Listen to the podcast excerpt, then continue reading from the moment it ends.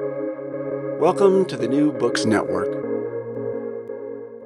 The conventional wisdom surrounding New York's structural development is plagued by two myths.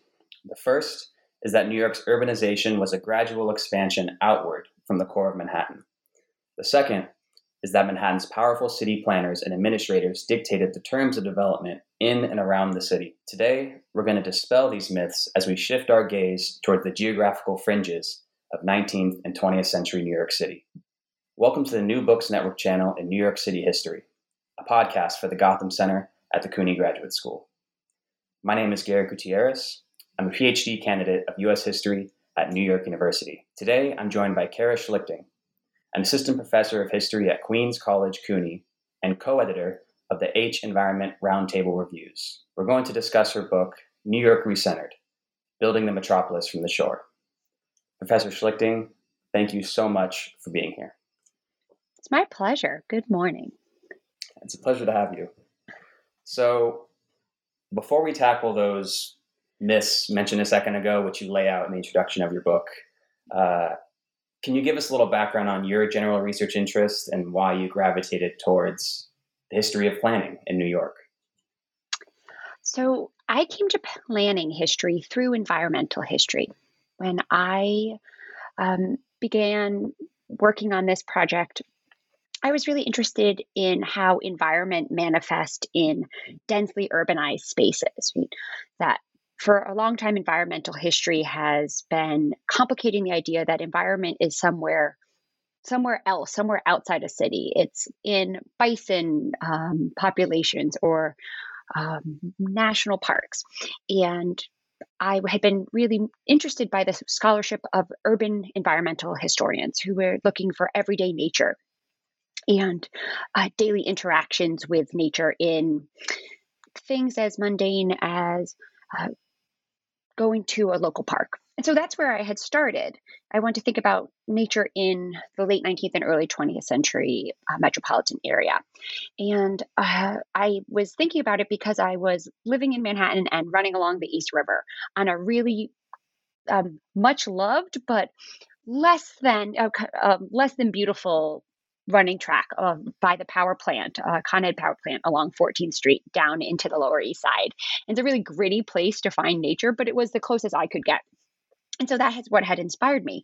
But I realized as I moved through the parks of the East River system that my questions about environment couldn't be in, um, couldn't be uh, separated from questions about infrastructure.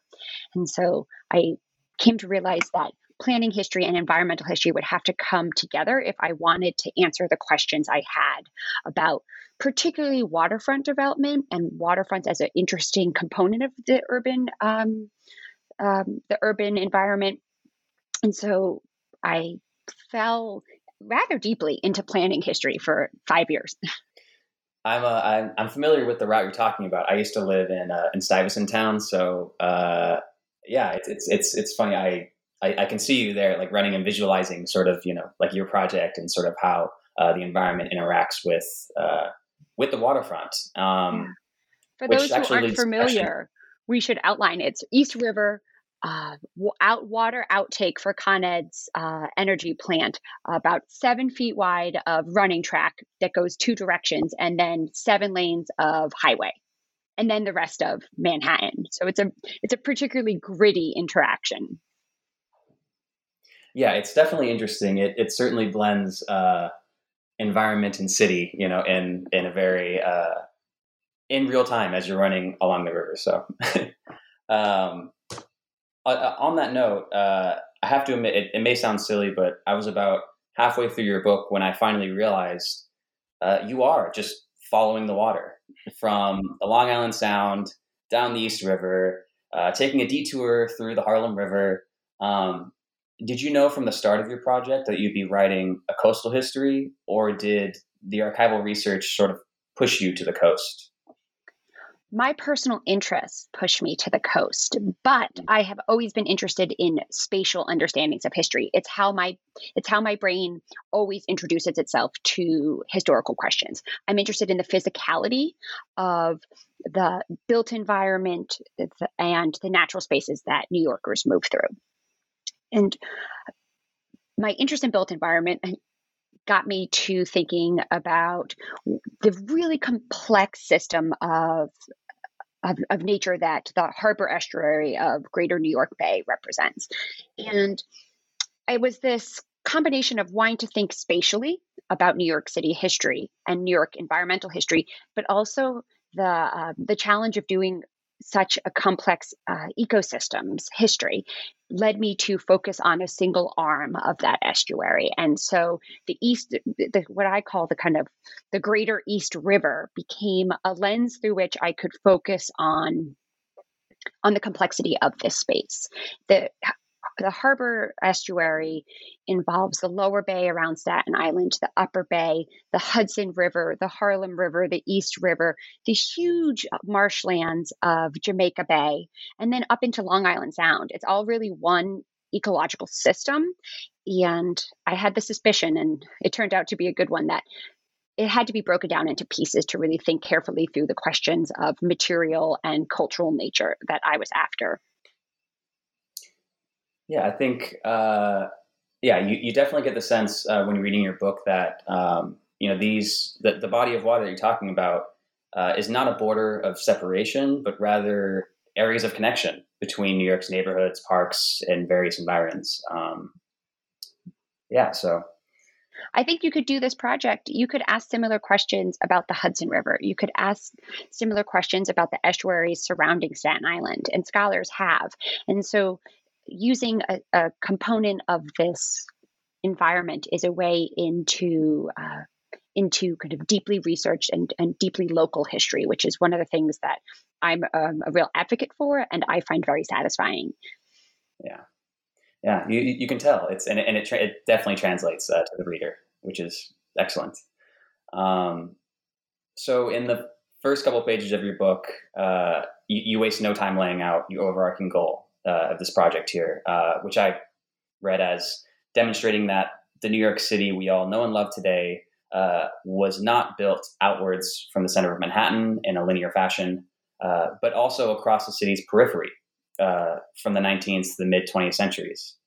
And I think this is this is a rather unique, uh, if not bold, claim to make, considering that conventional New York City histories place Manhattan at the center of the universe. Um, with this in mind, how exactly does your book challenge popular assumptions about urban development in New York City? One of the uh, the pleasures of writing about New York City history is that you never have to do it all. You do not need to give the origin stories of New York and introduce your general general urban history readership to the city. They've heard of it, right? And so the pleasure of having such rich and smart scholarship about New York City is that Manhattan's movers and shakers and its neighborhoods and its iconic structures have been deeply uh, researched. And I, I, I, very much value that that scholarship and I support it. But what I was thinking when I started to look at this book is that Manhattan's about 20 square miles of an over 300 square mile city because in 1898, the consolidation of the five boroughs brings in two counties that become boroughs on Long Island, another island, which is Staten Island, uh, Richmond County, and then the only mainland section of New York, which is the Bronx. And I just wanted to know more about everyday experiences in urban space and urban nature beyond the urban core because it is um, a minority of the of the New York experience. And so uh, in the way I, I, I, teach this in the same way is that New York is is more than just Manhattan, and Manhattan will always be valuable to scholars and citizens of this five borough city. But it is not the only thing of value in this city's history or in its contemporary politics or populations. So it comes the the project here is to take seriously people who are not at the center of power as nevertheless having influence over the city that they live in. Yeah, and I think you, know, you see it throughout the book. Um, and in the first couple of chapters, uh, you see this uh, as you trace urban development in the late 19th century, um, demonstrating that people outside of Manhattan were at times able to enact their own city building agendas. Uh, for example, you have residents of North Side neighborhoods across the Harlem River asserting a sort of home rule politics, uh, as as it's referred to, uh, through their local planning committees, such as the Department of Street Improvements. Uh, at the same time, there are these monumental annexations going on uh, for that area, beginning uh, with the incorporation of Trans Harlem River neighborhoods in 1874, which make up the city's 23rd and 24th wards subsequently. Uh, my question is how did annexation affect local planning initiatives? Or, in other words, uh, how did incorporation of trans Harlem neighborhoods in 1874 affect or not affect its subsequent development? So, you're getting at here one of the key tensions of doing metropolitan history or thinking about the five boroughs as a unit rather than just thinking about Manhattan as synonymous with the city is that there is always this push and pull between home rule initiatives. So, for example, in what becomes the Bronx, as you're uh, speaking of here in uh, the second chapter of my book, there is a great push for local control over street grading and paving and laying out because the what will become Bronx communities feel as if they're being overshadowed and overlooked by Manhattan interests. But at the same time, those same communities understand that being linked to Manhattan is a way towards modernization of their infrastructure. And so it's it's both a blessing and a curse that these communities are going to negotiate. And so when New York City reinvents what it will be, right? And I argue that to leave the island of Manhattan and annex mainland territory is a fundamental shift in the thinking about the city because now it is going to be a regional system, not an island bound colonial um, footprint of New York. And so to leave Manhattan and to incorporate territory of mainland New York, which is what becomes the Bronx, at the time it's just part of lower Westchester County, is a, a, shifting of perspective. It's a zooming out to consider how pieces fit into a whole. And traversing the Harlem is the first step to that. And I would argue that what we see coming we see this community tension between home rule and regionalism is at the heart of the tensions between the Bronx and Manhattan, but then the rest of the bur- boroughs when you uh, add them in 1898. And to be frank, it's a pattern that you can continue outside of the municipal jurisdictions of even the consolidated city. This tension of the benefits of metropolitan growth and benefits of regionalism are always going to be on locals' minds as they decide whether or not they need to embrace city planning ideas or reject them. Yeah, I mean, you definitely get the sense, you know, the the very concept of the region as well uh, as an organizing geographical marker is constantly shifting over time. Um, and you know, I, as you demonstrated, shaped by a variety of factors, be it real estate patterns, social not, social and economic trends, park space, uh, but perhaps most notably, uh, and my favorite is the, these local planning committees, um, and that sort of tension between regionalism and localism. Uh, I think is is really central in your book, um, and it gives us an idea of how the regional city evolves over time. And those local communities often have surprising visions of what appropriate metropolitan growth should look like. And it's a place of real innovation in urban form, and they don't all last. Some are subsumed by 19th, um, really 20th century urbanization. But because of the shifting political jurisdictions of late 19th century New York, the slow accumulation of outer boroughs, the Bronx is annexed in two steps 1870s, early 1890s, and then the other boroughs are added in 1898. So, like slow accumulation overlaps with a moment in which city planning is still professionalizing. There isn't a hard and fast rule about who counts as a city planner. And so it makes it makes the field of city building and urbanization a place ripe for localism and uh, innovation on individual levels. And so, sort of mirroring these debates uh, that are going on between regionalism and localism is this tension between public and private interest. What kind of spaces are sparking debates between public and private development in your book? And are there instances where public and private interest are blurred? This actually gets us back to the question that you asked earlier about why waterfronts. And I would argue that a waterfront is a perfect place to look at the collision of public and private interest because it is a finite type of real estate. And in a port city like New York, it's going to serve numerous roles. It's a place for economic growth, right? In the infrastructure of commercial shipping is key to New York's economy. And it's also a place for uh, services that the city is trying to offer its residents, but that can be noxious, right? It's a place for dumps and it's a place for water treatment later in the 20th century water treatment plants. it's also a place for infrastructure about not just of uh, a commercial dock, but for roads and bridges. And then finally, it's a place of residency and recreation. And so the waterfront has all of these complicated and conflicting users and values built in.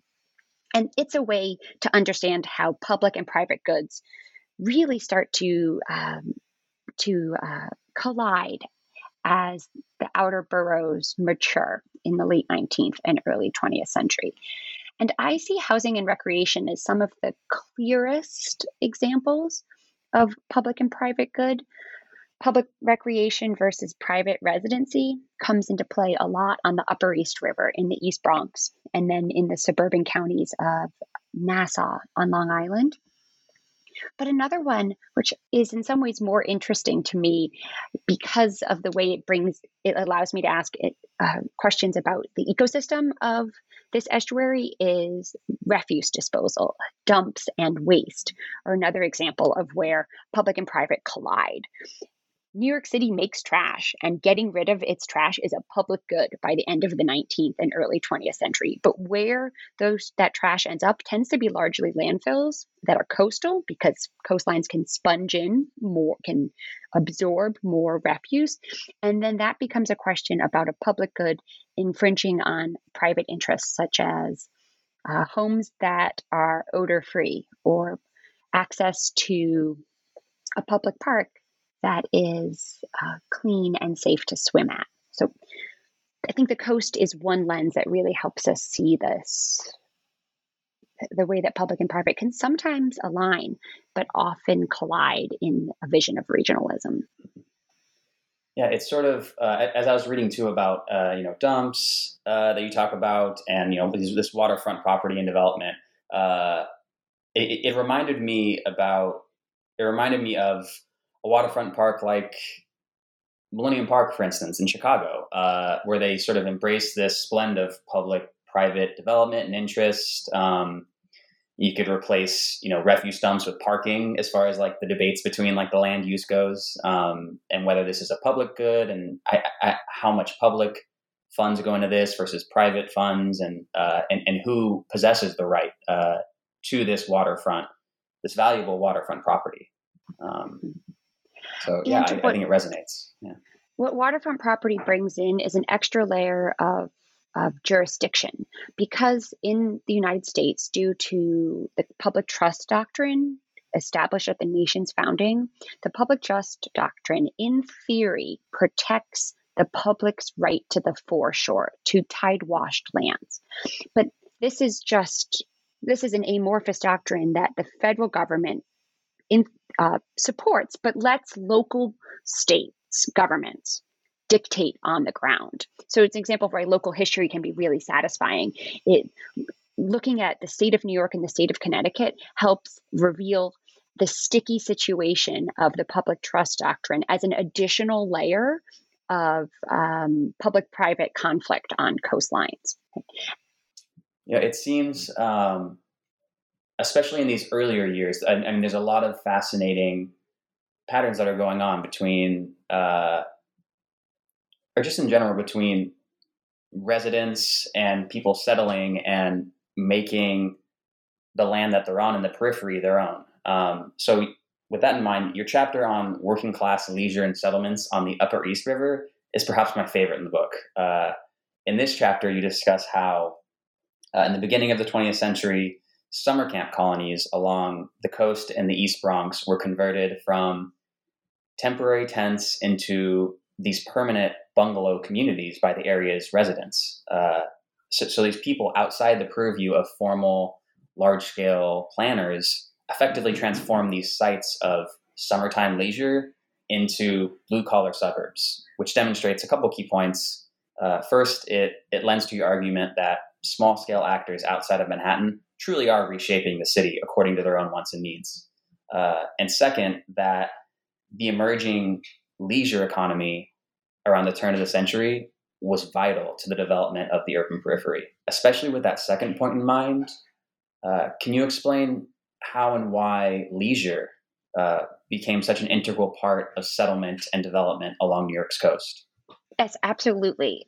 I, I, absolutely agree with the way you're framing this here because I think leisure is one of these is one of these human impulses that you can is resonates across space and time in 2020 this summer was a really hot summer in Brooklyn where I live and I too wanted to go to the beach. I wanted to get out of the urban core and feel the cool breeze and see the ocean, maybe swim in it, right? There were some sharks that were interfering with my planet on the south shore of Long Island this summer. But nevertheless, in 2020 uh, to 1920, these are similar impulses that urbanites have. And so one of the things about leisure is it's really a universalizing experience. This this interest to find a day of relaxation in an environment is that is different than the one you live in. And that could be an environment like Central Park or it could be in the stories I tell about the East Bronx and Northern Queens.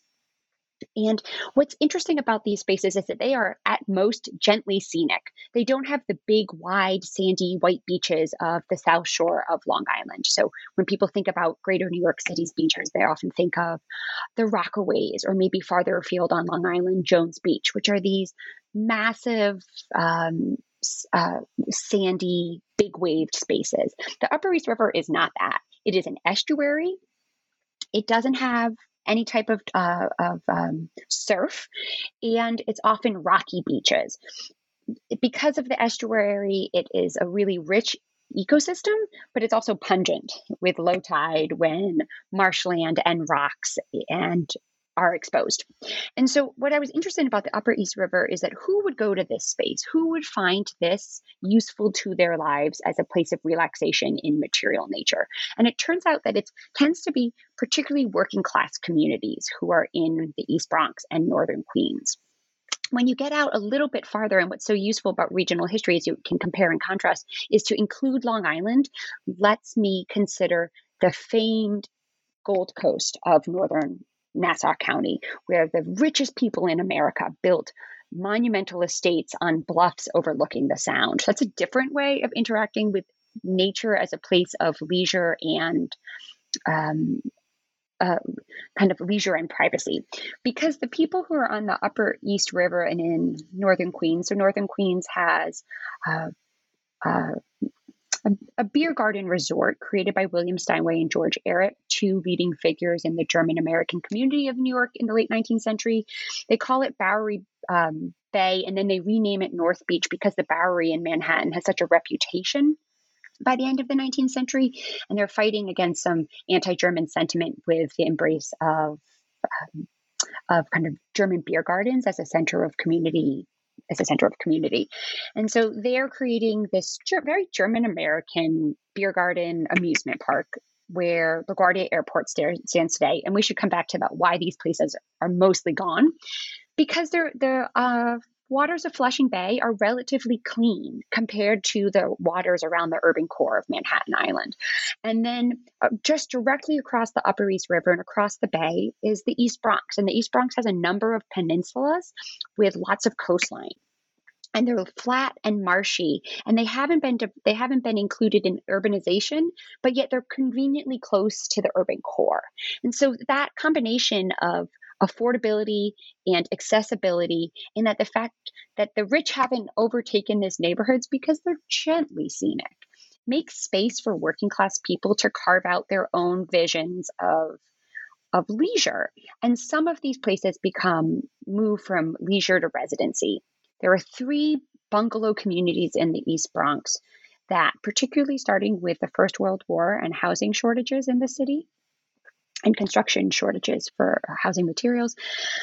Materials, you know what I mean. And then later in the 20s and 30s, these what start as canvas tents that are taken down at the end of the summer season are slowly converted into bungalow communities. And you can drive through the East Bronx today and visit Silver Beach and Harding Park and Edgewater and see these spaces.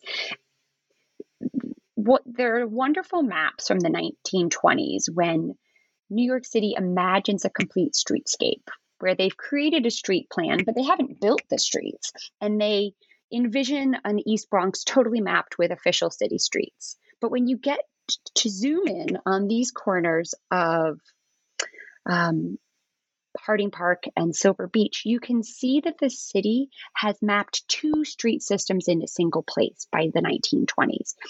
They have the streets that are supposed to be there that the official city plan has recommended. And then they have to acknowledge these very narrow uh, streets and small blocks of bungalow communities that have grown up ignoring the street plan. And by the 1920s, as they become increasingly year round communities, the city's uh, maps start to say what I always imagine as a kind of grumpy acquiescence to reality on the ground, that these local communities have built a different urban streetscape for the East Bronx, and the city starts to recognize it by the 1920s. And it's a good moment of leisure leading to working class residency. And we don't think about individual homes and home ownership as a facet of New York City real estate history but they are in the East Bronx. And we see the way that local impulses shape urban form to fit local needs. These are very small bungalows, some are 700 square feet. But if you can convert your bungalow over time into a year round residence, it's a way to save money and enter a housing market that is difficult for a lot of working class New Yorkers to enter, particularly in a city dominated by rental, not um, ownership systems of property. Yeah, and, and I imagine, I mean, nowadays this is hot real estate space as well. That these people, you know, over 100 years ago, uh, you know, were able to settle and make their own. Um, so they have fabulous echoes across the 20th century where eventually they're combined into cooperative neighborhoods and they're owned the same way cooperative buildings are owned in New York City, which is very rare for freestanding homes because they had been built as land leases where the ownership of the house had been separated from owner from the lease of the property. And so owning the the house itself was cheaper than owning the property along with the house. But they have a uh, they have really important echoes across the 20th century. In the 1960s and 1970s, they become, particularly Harding Park, becomes increasingly Puerto Rican. And the community that ends up there, and I've written about this in other places, really evokes the feel of a coastal fishing village in Harding Park, in these bungalow waterfront communities. And the people who move into the neighborhood say, This reminds me of places my family came from in Puerto Rico or I came from in Puerto Rico and it's working class and I can afford to rebuild a home on my own. So it's the same reason in the 1970s that we see a reinvestment in this community is that it's a way for working class New Yorkers to have a different real estate and residential experience. But the environment continues to play an important role. It was the coastal setting and chance to clam and swim that drew people in the 19 teens. But it's also why people started to leave these places because as the harbor becomes increasingly polluted, it is less appealing to be on its shorefront.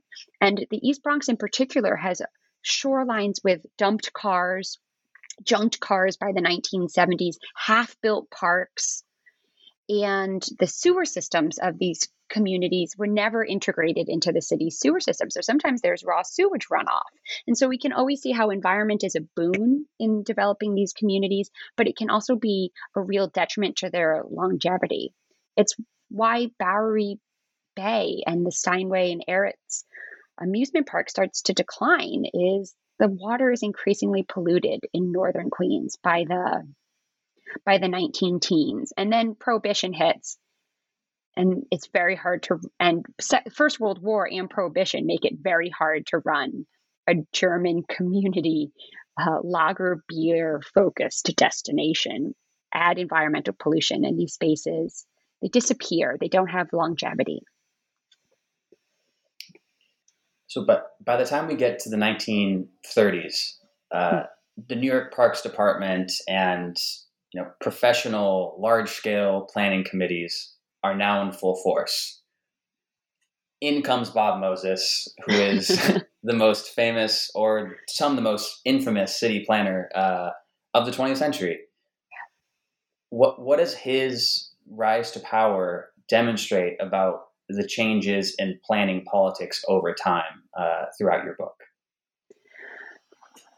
So it in in my book, and I think it's important to say that my conception of Moses stops in 1940, and I think this is part of my interest in revising Moses's career in the first half of the 20th century because Moses is, you know, he is infamous and he becomes incredibly powerful by the 1930s. He, I wouldn't call him a planner because he often finds the planners to be you know he calls them he, he thinks they're all kind of dreamers and artists and they're not useful for the gritty everyday city building he's a city builder and he's an administrator and he's really good at amassing power to oversee his projects but i would say that Moses comes on the scene in 1924 in New York State, and it, he is an example of how regional politics matter in the shaping of New York. He helps write the act, the, the proposal, a reform proposal to create a state park commission in 1920s, which is then created, and that um, Governor Al Smith will appoint Moses to run the state council on parks, and then that state council on parks will propose a park system for Long Island, the Long Island State Park System, to cover Nassau and Suffolk County, so the eastern half of the island. And then Moses will be appointed head of that. And then he will use this committee on Long Island to try to replicate the success of county level planning that had happened in Westchester the decade earlier. And so what we see here is a state vision for regional planning that is inspired by the, the metropolitan fringe. Westchester County on in mainland New York, so neighboring the Bronx. And I would argue the Bronx as well are really places of innovation in regional park planning and parks as a skeleton of regional growth. And Moses is inspired by those actors and goes to Long Island in the late 20s. And then by 1934, when LaGuardia is elected mayor, and LaGuardia is going to consolidate the um, five boroughs parks departments, because up until that moment, each borough is doing its own things in terms of parks. In fact, Queens doesn't even have a parks department until 1911. Just lets Brooklyn like make decisions. So as a result, it has very few parks. It's got a lot of cemeteries, open space, but not so many parks. And so then that's when Moses steps in onto the scene in New York City, when he's appointed commissioner of the Consolidated Parks Department in 1934. But I would argue you can't understand Moses' vision for New York without understanding this regional system of parks infrastructure that he helps build, but is only one of many figures in the realization of it. But then when he gets to New York, he gets money because of the New Deal, and that's what really catapults him into this next level of of power. It's the access to money. Yeah, and this and this eventually sort of climaxes in your book, I think, with with the World Fair, which is what mm-hmm. you ultimately end the book on. I believe that's your final chapter. It is. So the World's Fair, in this project, the chapters are designed to alternate back and forth through local visions of urban growth and an, a regional future and professionalized or administrative visions. So it goes back and forth between power brokers and everyday residents on the urban periphery. But the last, and I thought I was going to be able to do that for the story of Queens in the 1930s because 1939 through 1940 is the first World's Fair in New York. It's uh, the World of Tomorrow, and it redevelops Flushing Meadows. It's the same site that we see the second New York World's Fair on in uh, in 64 in 65. But in fact, the influx of federal money overwhelms local interests in this fair development, it's very hard to fight the power of New Deal funds. And the other thing that I realized that there wasn't as much local organization for how they might envision a quote unquote modern Queens, which is really at the heart of the World's Fair in this era, is that the Flushing Meadows is so large. That's the site of the fair. It's a kind of like a long, skinny slice of pizza. And that the communities in Forest Hills versus the communities in College Point versus the communities in Corona, these are all neighborhoods around this this um, marshland of Flushing Meadows are so disparate in their socioeconomic status and their identity and the, the local economies, and they're geographically separated from each other that there is never a coalescing of a of a grassroots vision for what Flushing Meadows could be beyond what's there already. There's huge boosterism from the borough level, and then there's a flood of funding that allows you know New Deal administrators, state administrators, city administrators, uh, Department of Sewers, uh, the Triborough Bridge Authority, which is another state um, organizing body that Moses also runs. It allows these really big, it's like peak big infrastructure through uh, public authorities. And that's what comes to play to rebuild Flushing and present a vision of a modern, a modern urban edge, a modern Queens by 1940. So, I, as historians, we we like to identify the patterns or anomalies uh, that help us make sense of our past, ultimately to understand the present. Uh, are your book's findings distinct to New York, or does your work also apply to other cities across the United States? Uh, have you, you know, do dialogue with other other books or other cities at all, um, or see yourself uh, potentially doing so in the future? So, in some ways, New York is exemplary, right? It's so big it's so complex in terms of its jurisdiction, its scale, the scale of the problems it looks at. I would argue that its environment is unique as well, that this harbor system is the most complex uh, harbor system in North America. San Francisco is like wishing and hoping it's coming in second, right? That's the, the, the next best uh, version of a setting that is as complex as New York's. And so some of these things make it unique. But the rise of a regional city is something that happens beyond New York right? We see the friction between pi- private and public interests and the impulses to centralize and decentralize government. These are stories of the 20th century American city, right? Should we is should is regionalism something you can convince residents to embrace right?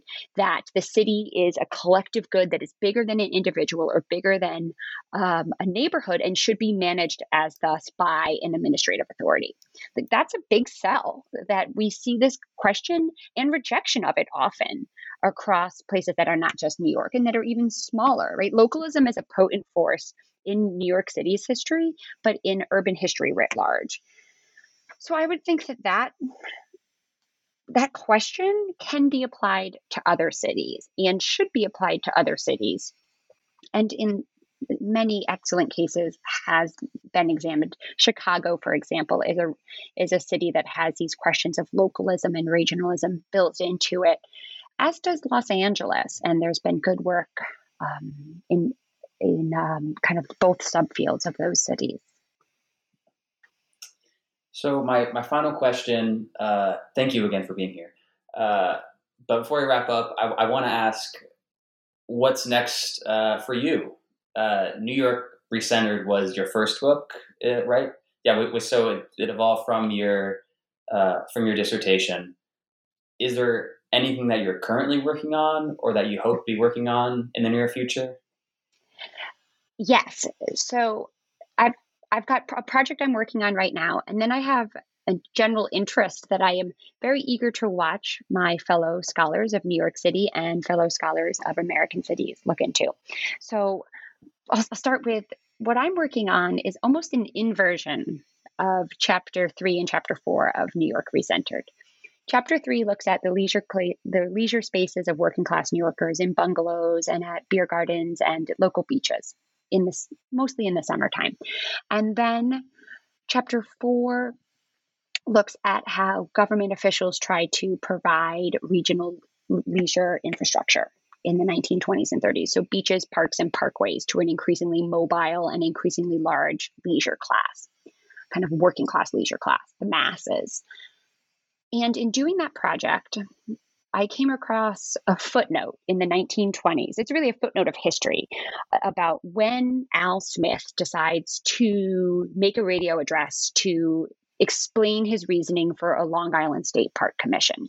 He knows that the people on Long Island, particularly those in Nassau County, are going to push back at big regional parks to bring urbanites to Long Island beaches he knows that there's going to be some NIMBYism there. I mean, Nassau County exists because of a rejection of New York City, of a, of a, regionalism. It Nassau and Queens County were all the same until 1898, when New Yorkers voted to consolidate with the city, to consolidate the greater city. The uh, western half of the county said yes, and so they are queens. But the eastern half said no, thanks. We are not tying our future to that city. And then a year later, 1899, we get the creation of Nassau County. So it literally exists as a rejection of regionalism. So Smith knows that announcing a park system is going to cause uh, people uh, to protest the bringing the kind of quote unquote rabble of the Lower East Side out to Long Island beaches. But he waits until a heat wave in July of 1925. And he uses that heat wave as part of his argument. He says, Look how hot New Yorkers are. And it says in the newspapers and the radio address that he gives to make his point that New Yorkers deserve more than the dusty highways and the hot tenements. One of the reports of that heat wave, and I'm getting there, I swear, God, there's an end to the story. One of the reports of that heat wave is that Brooklynites are sleeping on the steps of the subway station by Borough Hall, so in downtown Brooklyn, to catch the artificial breezes of the trains as they go by. And I thought, yikes, how hot would you have to be that that is the place that you would choose to spend your evening? And so I wanted to know more because, as someone who really, I see myself as an urban and environmental historian. And it gets back to the beginning of this conversation where I'm interested in everyday nature, right? Like, I don't see bison in my everyday life. I don't go to the Rocky Mountains in my everyday life, but I interact with nature in New York. And I do it through two things mostly parks. Well, I guess we should do um, subway animal life, parks, and weather. And so I was interested in weather as a function or a manifestation of environment, as a manifestation of climate, as uh, something that is a part of our environmental experiences. And so I'm working now on understanding experiences of, of weather in uh, the pre climate controlled city. And I started with summer because I started with this question. And it might just end up being just summer. There is so much information about the way the built environment creates environmental inequalities that, that summer weather exposes, really the working class too. The rich can kind of mitigate the challenges of heat and humidity by leaving or having kind of airy mansions or homes on, you know, the top of a building. And so it's the opposite of my working class New Yorkers who went to the East Bronx for a summer camp. It's the people who couldn't get out. And I'm looking at the everyday environmental challenges that uh, the, the city creates around exposure to both heat and humidity, but also cold and ice. And I think darkness counts as well as an environment as sunlight being an environmental amenity. But right now I'm just working on summer and there are sources. I've got sources up to my eyeballs. So we'll see if I ever get out of, of summer.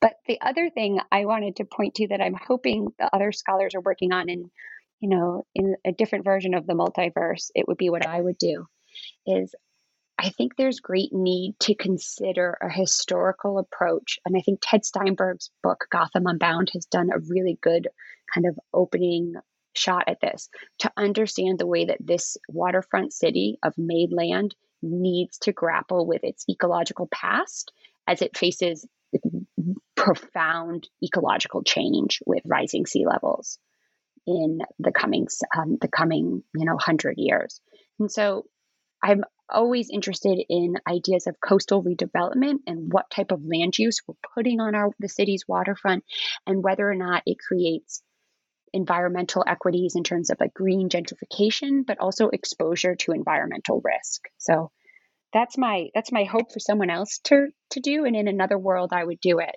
But I, i'm stuck thinking about sweaty new yorkers on their fire escapes.